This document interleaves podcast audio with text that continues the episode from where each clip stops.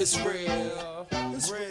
You know the deal. You know the deal. Come on. Hey, it's Shanté. And I'm Natalie, and welcome to What's the Deal, where we focus on diversity, equity, inclusion, and leadership.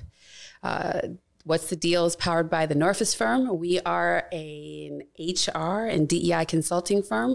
We work with clients all around the world to solve people problems. Part three. We made it. I still have my set on too. you know, I, Shanté had to get real business for this three part series, and I had to get real comfortable. Um, we showing up as who we are today. Exactly. This is where our energy is today. Yeah. And so we've been talking about burnout, which is, again, sometimes a very controversial, but very relevant and um, timely topic. Right. And so, part one, we focused on our favorite shared language. What is burnout? Uh, Shanté walked us through the fact that it contains three parts. It's energetic, Yes. it's relational, Yep. connected connectivity is the second part. And third part is around performance. How are you showing up? Um, part two we, t- we really focused on you as a leader. What should you be doing when it comes to your own burnout or avoiding or mitigating burnout? Right. And now here in part three it's okay so you know what it looks like you know what it is what do you do about it in your organization Right. Because you still have to lead. So you still have to manage people, lead people, get work done, perform, create revenue, all the things that leaders have to do. But in this age of uh, addressing burnout, in the age of quiet quitting, and also with the added component of diversity, equity, and inclusion, you have all those factors that you have to consider as a leader. What do you do to manage work and to uh, increase performance or productivity, or at least get something out of people in this really, really challenging time? Yeah, and so I think one of the things that is was became pretty obvious to us, and again, I think we have a really unique perspective because of the fact that we're industry agnostic. Right. Right. We have clients in the for-profit, nonprofit space. Right. We have clients that are in the law, clients that are tech, clients that are in the arts industry. So the thing that's been unique about that, again, having spoken to like thousands of employees over the past three years, is you start to find the commonalities Right. right? So even though people are doing different types of work, different places, different industries, there's certain things that have been consistent. And the burnout discussion has been consistent since the summer of 2020 when people didn't know how long they'd be working from home, right? Because if you remember, we, we in the beginning was like, you're gonna be home for three weeks. And you're like, wait, it's 10 weeks, wait, right? So people just the not knowing Right. created a lot of fatigue. And what was clear then is that managers were not, managers and leaders were not prepared to lead and manage remote workforces. And what we we talked a lot about that, and like there was never any real effort put into making sure that leaders and managers were equipped to manage the shift from you know for for workplaces that were office based Right. to working from home. Right. And so what we've seen is this compound effect.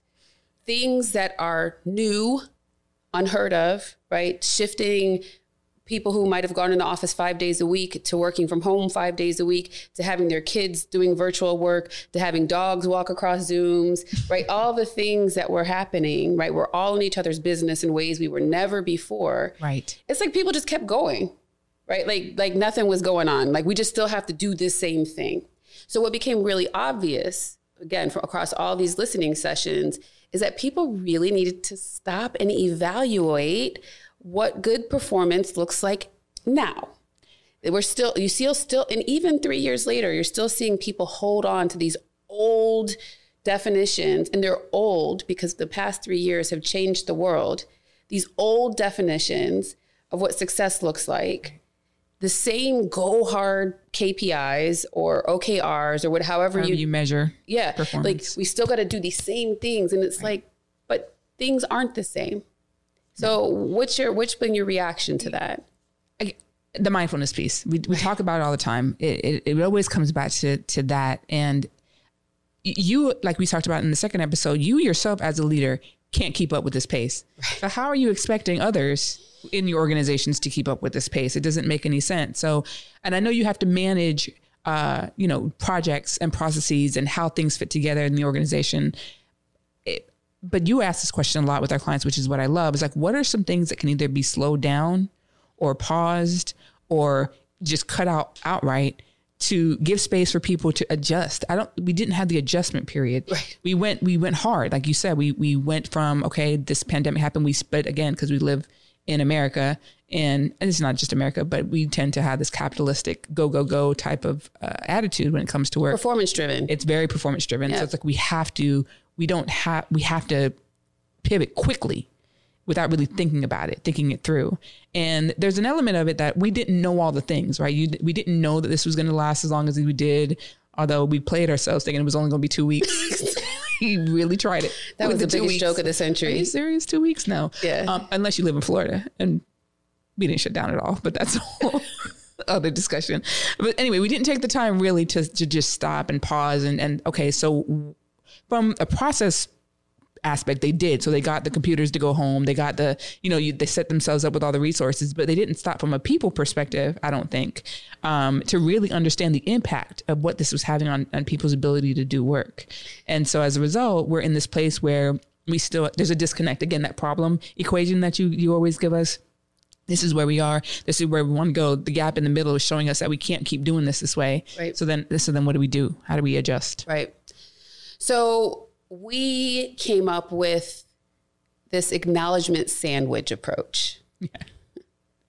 And so when we think about this acknowledgement sandwich and how we are going to, or how we should be looking at what good work looks like in this age of burnout, in this post pandemic, has four steps. Okay. So, first step is acknowledge. Second step is But what do we Wait, I'm acknowledge looking at my in the first Oh, one? I'm just putting the steps out. I'm, Oh, okay. I'm coming back. back to it. I'm Okay, coming back to it. I had to look at my notes. I, I, I forgot that fast. okay, so first thing we're going to do is acknowledge. Second step is plan. Third step is execute. Fourth step is acknowledge. So when we first off, in the first piece, the first acknowledge is I- I'm acknowledging what's going on here right. right? As a leader, I'm acknowledging and not just in this, hey, I know everyone's tired, but like with real examples of what you see Yes. that indicate people are feeling burnt out. And also acknowledging it in a way that is with what it is as it is. Not Oh, oh, in the oh, way oh, that it's is- like that was like is a- what it is as it is. She's spitting- bars. Yeah, exactly. Um, but it was really like because what we've seen is people acknowledge that this thing is happening or something's happening, but they resist it. Ah, Yes. They don't want to. Well, why? And I don't understand. And I'm used to. And and you're centering yourself when you do that.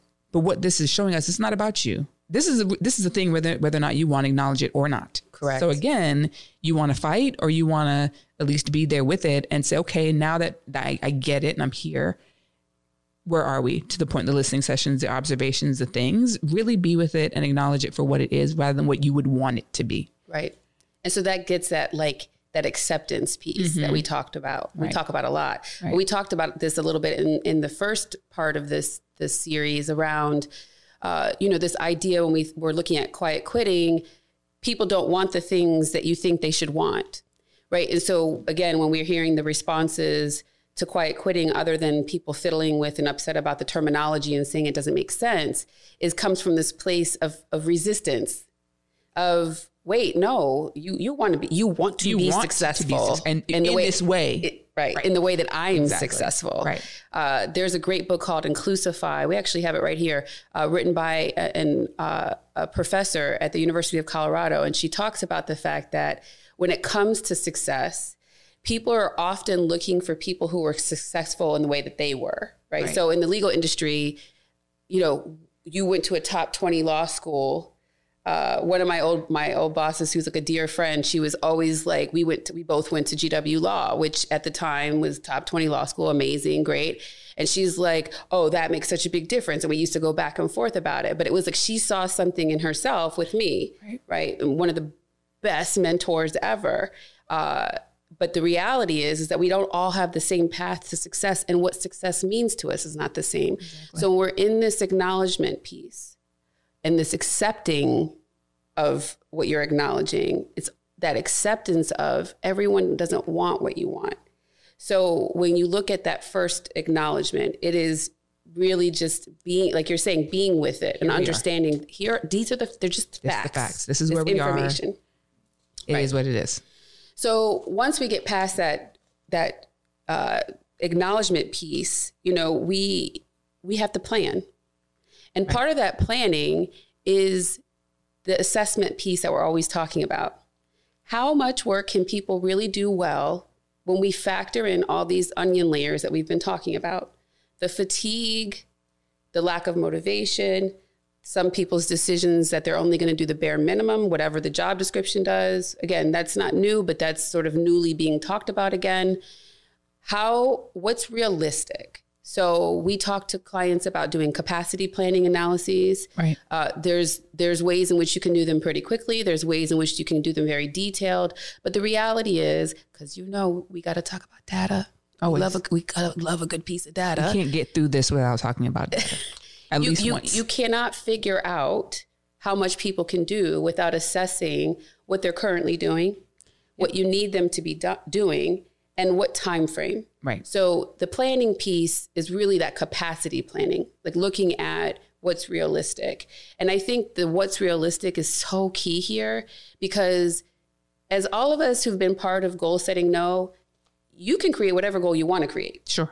So this there's always this idea that we have to, but you don't actually have to because you again when you talked about in the second uh, part of this the choice, it's a choice. Right. Right. You get to to choose what goal you want to actually work on, and in identifying that goal, it's important to expand your view. So I think a lot of us, again, in going into this planning, it's we're doing it the same way we've always done it, but you can't.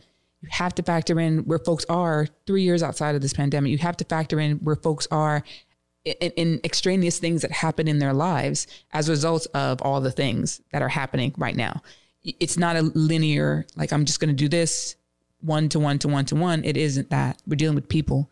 And so people come with people things, and you have to expand your view in order to really plan properly for work. You know, and that actually that point brings up one of the things I think we heard a lot, particularly in the summer summer of 2020, but uh, now it's just common is that you these things these rough things the you know unarmed black men getting shot by the police and all these things are happening and things that feel like extreme injustices and you want me to show up here and be perfect and not and not have any kind of feeling about it that i think that really sort of gets that sorry that that took me there for a second because i think that this is this is that thing that we're That's seeing the thing. You have to consider these things. You can't. Nothing happens in a vacuum. Like these incidents may happen over here, but everything has a ripple effect, and it, it will have an impact on people. Uh, that's not to say that you don't do the thing, you don't do work, you don't get it done, but it's just the mindfulness part of it. Know that it's gonna. So give some space for folks to be able to, you know, let off some steam a little bit, or can I really do 80% today? Nope. Maybe I can maybe do 60. So, and is 80% really the goal? Can it be 60 and still be done well? Right. So. then we get to execute. And execute is, is self-explanatory, right? You develop a plan from your all this sort of capacity planning and understanding what's possible, execute it, right? Like any other plan, right? So making sure you have your milestones and your checkpoints. And so then that takes us to the next acknowledge. Because if you're executing and you have your milestones and you're sort of looking at how things are going, acknowledge how it's doing Right. and and I when not just in a back room with all the leaders, right? Acknowledge how it's doing with Yes. your team because there's no permanence to these types of plans. And again, I think this is this is what this new age is telling us is that we can pivot. Sometimes we have to pivot. Sometimes we have to shift course. And so that last acknowledgement is is this working? Right. and and being real again with your with yourselves as leaders with your teams like hey guys you we we all talked about um, you know it would be great if we had mindful moments every day you know everybody does two minute breathing exercise at some point during the day which i strongly recommend this one over here is amazing with that Uh, but only like 10% of the company took advantage of it. And we're not seeing any real benefit. We again breathe breath work is amazing but it just doesn't seem like it works for us. Tell people that. Right. and it's okay. Right. because then it's like when you're out in the open we've we've we've seen wellness programs where stuff is happening and people are getting something out of it and then it just goes away and nobody talks about why or that it wasn't as working as well as we had hoped it it did. And then people that that builds that resentment because Right. then employees are feeling like you're not you're, you're still not seeing me. Still you guys keep saying you care. You keep saying and then you start stuff you finish we never hear about it. We didn't hear about what the results were from the surveys. We don't we don't know anything. Right. and then that it, it keeps us on a hamster wheel with a lack of trust. It keeps us on a hamster wheel with burnout. Mm-hmm. it keeps us on a hamster wheel with turnover. Right. Because the thing that is very clear about today you, you mentioned about this whole privilege of quiet quitting. Some people don't even care. They're just gonna they just opt out. They because it's like this this this part is not ever really done that well where they're being seen they feel like they're being seen and heard as people. Right. so the the goal really of all of this when we think about just the culmination of what we've been talking about over these last three episode uh, three parts of this episode folks are tired Worn out. we didn't even say that. That was They're the worn name, out. that is the name of this episode. Folks are tired, Exactly. and so how do we just bring us back to uh, seeing people as people? Love that. So unfortunately, we're done. Well, for now. Yeah, but uh, we look forward to seeing you in our next episode. I mean, there's so many cool things going on in the workplace, wild things, and so we're here to talk talk about it. Soon. See you soon, guys.